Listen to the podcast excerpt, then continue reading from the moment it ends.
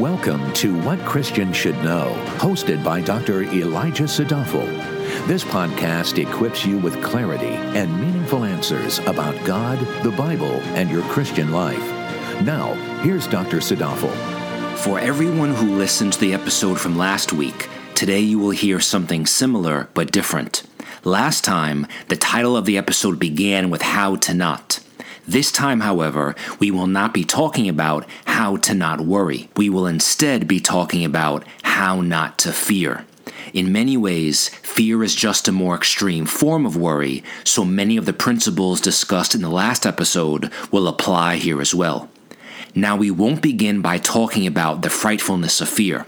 The good news is that God, by His grace, has provided us with a blueprint on how to properly respond to life in His Word. In fact, in the Bible, an emotion that we are commanded not to experience more than most other feelings is fear. This is why over 500 times in the Word we are told to fear not. Consequently, the hope that God gives us is that He makes it possible for us to live a fear free existence. Yes, God commands us not to fear, but He also provides the means by which our terrors are eradicated by casting our cares on Him.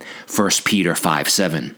The liberating freedom for those who are in Christ is that the Lord unshackles us from fear and sets us free to love.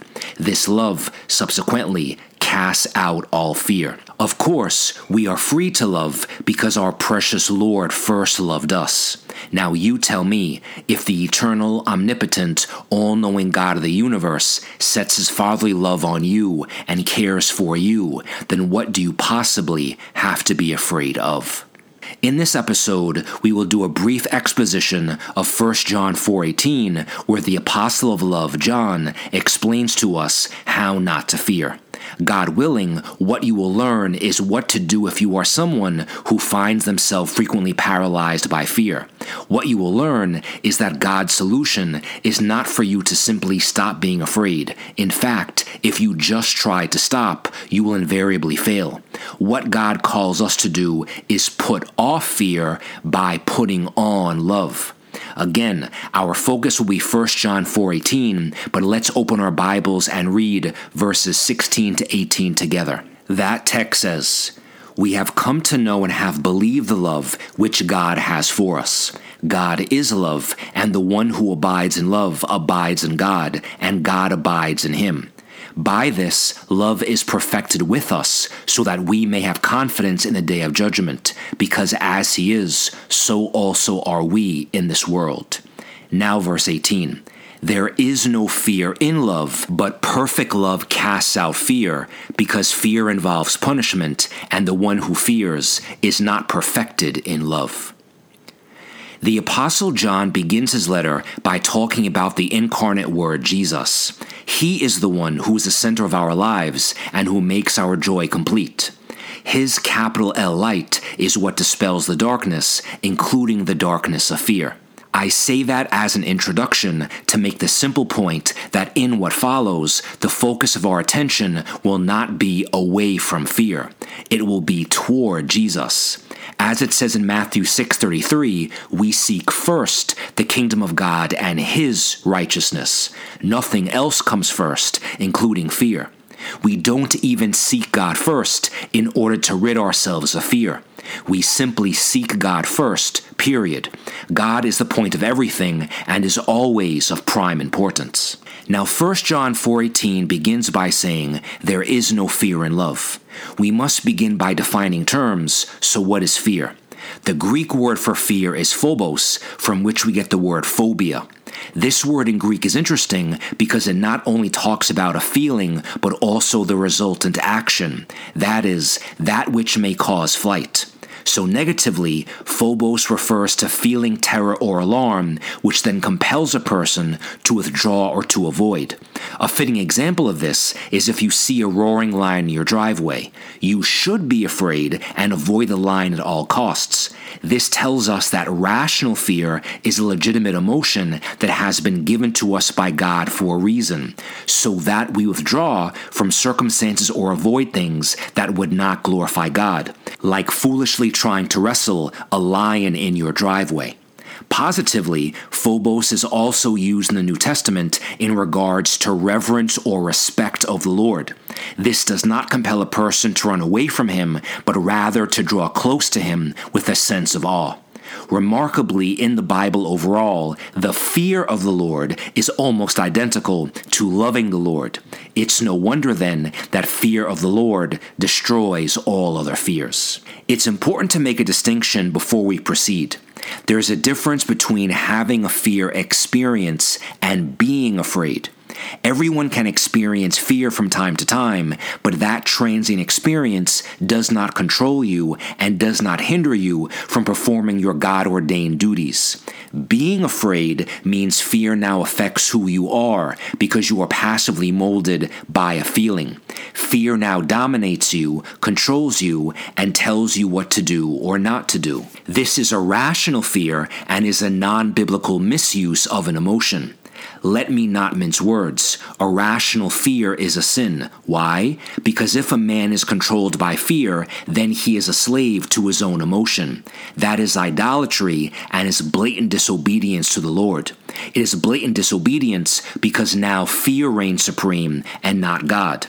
And to top it all off, because fear paralyzes a person, it nudges him not to act by withdrawing or avoiding.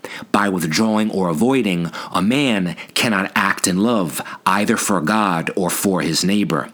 This is a violation of the greatest two commandments Matthew 22, verses 36 to 40. And where does fear come from? It's an emotion that God gave us, so the source of all fear is inside of us. By design, God gave us the gift of rational fear, but we can misuse that emotion and express it in sinful ways. This is where irrational fear comes from. In fact, if we think about fear as just an extreme form of anxiety or worry, what does Psalm 94:19 say? When my anxious thoughts multiply within me, the point is that fear is not something a man picks up at the grocery store. It's not a fume that he breathes in and then becomes afraid. The source of all fear is never without, it's within. This is why the solution that conquers fear is also within, within the human heart that is transformed by the love of God. So, what does the full text of Psalm 94:19 say? It begins with my problem within. The text says, When my anxious thoughts multiply within me. The text ends with a divine solution in looking to God. The verse ends by saying, Your consolations delight my soul. On the battlefield of the soul, when divinely graced love fights sinful fear, love conquers. Again, 1 John 4:18 says, "There is no fear in love." Love is therefore the answer to not being fearful, because in love there is no fear. This then begs the question what is love? The Greek word for love here is agape. Agape is not a warm, fuzzy feeling on the inside. It is a moral preference for good, and the ultimate love is the preference for the ultimate good, God Himself. But even more than that, agape has legs, meaning the verbal form of agape tells us that genuine biblical love is demonstrable in action. It means actively doing what the Lord commands, with Him as the means of power and the aim of the love. Real biblical love is thus not just expressed but done. As it says in Vine's complete expository dictionary, quote, love can only be known from the actions it prompts, end quote. Even more, biblical love acts for the long term spiritual benefit of another person, even if that means short term discomfort. What does the most famous verse in the Bible say? That God so agape the world that what? How did he demonstrate his love? By sacrificial giving, by giving up his only begotten Son to die on a cross, to die for your sins, so that as many as believe in Jesus will be spared from the wrath of God and inherit eternal life. The love of God cost God his Son, yet he acted out of love for the eternal benefit of his elect. Amen. So, what does all this mean when John writes, There is no fear in love? It means that love is a power that is stronger than fear. Therefore, by grace, a man is enabled to do in love and is not crippled by fear into inaction. Love understands that it itself is a fruit of the Spirit. Galatians 5 22 23. Hence, the same divine grace that gifts the elect with love also empowers them to do the things that the Lord commands without fear. As it says in 1 Timothy 1 7, For God has not given us a spirit of timidity, but of power and love and discipline. Love enables a person to act in the present, instead of worrying or being fearful about what may happen later on or what is potentially possible. Love takes responsibility right now and asks, How can I love my neighbor? While love focuses on others, fear focuses on the self and is concerned that I may get hurt, that I may be ridiculed, and that I may have my reputation ruined because I stand for Jesus. Of course, love is risky. There is always the possibility of me losing or of me getting hurt when I act in love. But that's the point. Love is not afraid of what happens to me because I am doing this for the other person, for the glory of God. And if I am acting in obedience to the will of God, that is pleasing in the eyes of my Heavenly Father. Hence, if God is pleased with me, then it does not matter who is displeased. Love wins, and it is associated with a joy and delight evermore in the Lord. Contrast that with fear, which is associated with internal angst, sorrow, and misery. And the most diabolical part of all is that fear begets more fear, since failure to assume responsibilities produces more distress. So now that we know what fear is and what love is, what is the answer to this episode's central question? How does one not be afraid? And the answer is you, I, and we. We must all love in spite of fear. We must all do and act for the long term benefit of the other person, even if we feel afraid. Why? Because we act based on love. We do not cease to act based on fear. Furthermore, be mindful that if you are crippled by fear, there is no magic that will ever make you stop feeling a certain way. Acting in love does not mean you will rid yourself of emotion and instantly be fear free. Of course, you can feel afraid without being afraid. Of course, you can feel intimidated without being controlled by the intimidation. How to not be afraid, therefore, means the negative thing, getting rid of fear, is related to the positive thing, loving. To provide an example, do you remember what happened to Peter and John in Acts chapter 4? They were thrown in jail for preaching the resurrection of Christ. The next day, when standing before the religious rulers, do you think they may have felt fear? Do you think they may have experienced a degree of intimidation, knowing the city's authorities disapproved of their message? In spite of how Peter and John may have felt, what did they do? Who gave them their marching orders, God or men? Acts 4 18 to 20 says, And when they had summoned them, they commanded them not to speak or teach at all in the name of Jesus. But Peter and John answered and said to them, Whether it is right in the sight of God to give heed to you rather than to God, you be the judge. For we cannot stop speaking about what we have seen and heard. In other words, out of love for the Lord, Peter and John did what men who love God do. They fulfilled their calling and preached the word regardless. In Matthew 28 16 to 20, Jesus commands his disciples to go into the world and tell others about him. In Paul's last letter, in 2 Timothy 4 2, the apostle tells his understudy to simply preach the word. What the full canon of Scripture teaches us is that by prayer and by meditation on the Word, you must learn to do what God requires of you, regardless of whether you experience fear or not.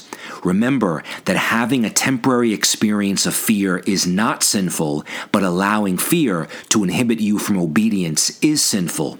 Therefore, do, regardless of your feelings, and saturate your thoughts with the God who loved you enough to save you and who demonstrated his love by sending his son to die on a cross.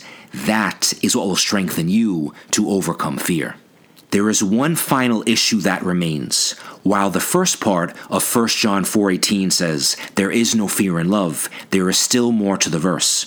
The final part of verse 18 says, "But perfect love casts out fear, because fear involves punishment, and the one who fears is not perfected in love." What is this perfect love the apostle talks about?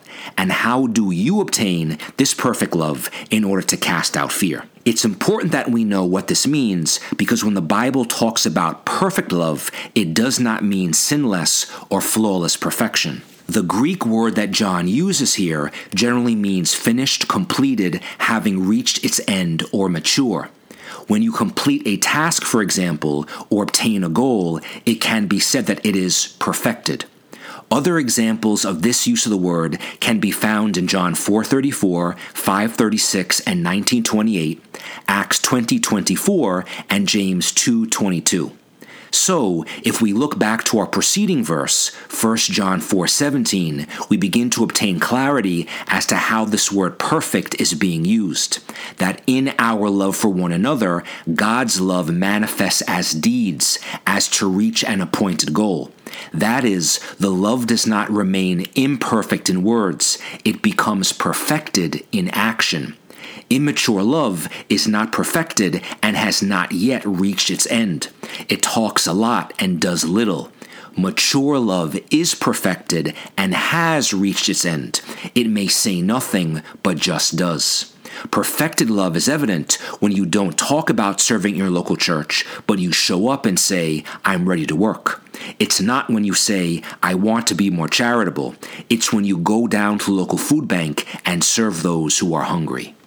Love as perfected in deeds is an idea also conveyed in the prior chapter, in 1 John chapter 3, verses 18 to 19. There the apostle writes, Little children, let us not love with word or with tongue, but in deed and truth. We will know by this that we are of the truth, and will assure our heart before him. Those who fear and who do not act in love will be condemned on the day of judgment. They fear because they are not perfected in love.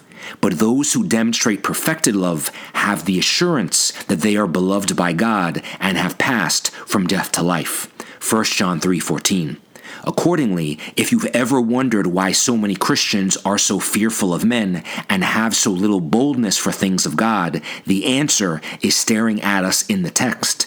They fear because their hearts are not devoted to love of God and neighbor. Instead, they are afraid of what men will say or do. So, once again, to answer the question, how to not be afraid, the answer is to act in love in spite of your feelings of fear. So, the next time you are fearful, stop, pause, and ask yourself three questions. Question number one What am I fearful of? Then consider if your fear is sovereign or if God is sovereign. Question number two What has God commanded me to do in spite of my fear? Question number three What can I lovingly do for my neighbor right now? The simple answer to question number two is love your neighbor. This means your answer to question number three can be very ordinary, simple things like helping them take in the groceries even if you just had an argument. It can also mean telling them the truth even if they may not want to hear it. It may also just mean being present and listening. We are only able to love others with perfected love because the Lord first loved us. At the end of Psalm 16, in verses 8 to 11, David says, I have set the Lord continually before me, because he is at my right hand, I will not be shaken. Therefore my heart is glad, and my glory rejoices. My flesh also will dwell securely. For you will not abandon my soul to Sheol, nor will you allow your Holy One to undergo decay. You will make known to me the path of life. In your presence is fullness of joy. In your right hand there are pleasures forever. David knew that his life was so united to the Lord that he lived in him, and therefore he could not live without the Lord. Yes, God loves his children, and when we set our Heavenly Father ever before us, we obtain love, joy, peace, happiness, and delight. This casts out fear, hopelessness, anxiety, melancholy, and discontent. Beloved, when we are reconciled to God through Christ, we have everything that we need for a full, abundant life. The heart of a man will find no rest until it finds rest in God, in whom true and solid joy abounds. None but the faithful, who are contented with God's grace alone, can be truly and perfectly happy without despair, hopelessness, or fear. Where God's love abounds, fear does not stand a chance. Amen.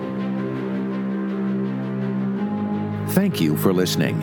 For more valuable resources, including a bookstore and online Bible study, visit WCSK.org.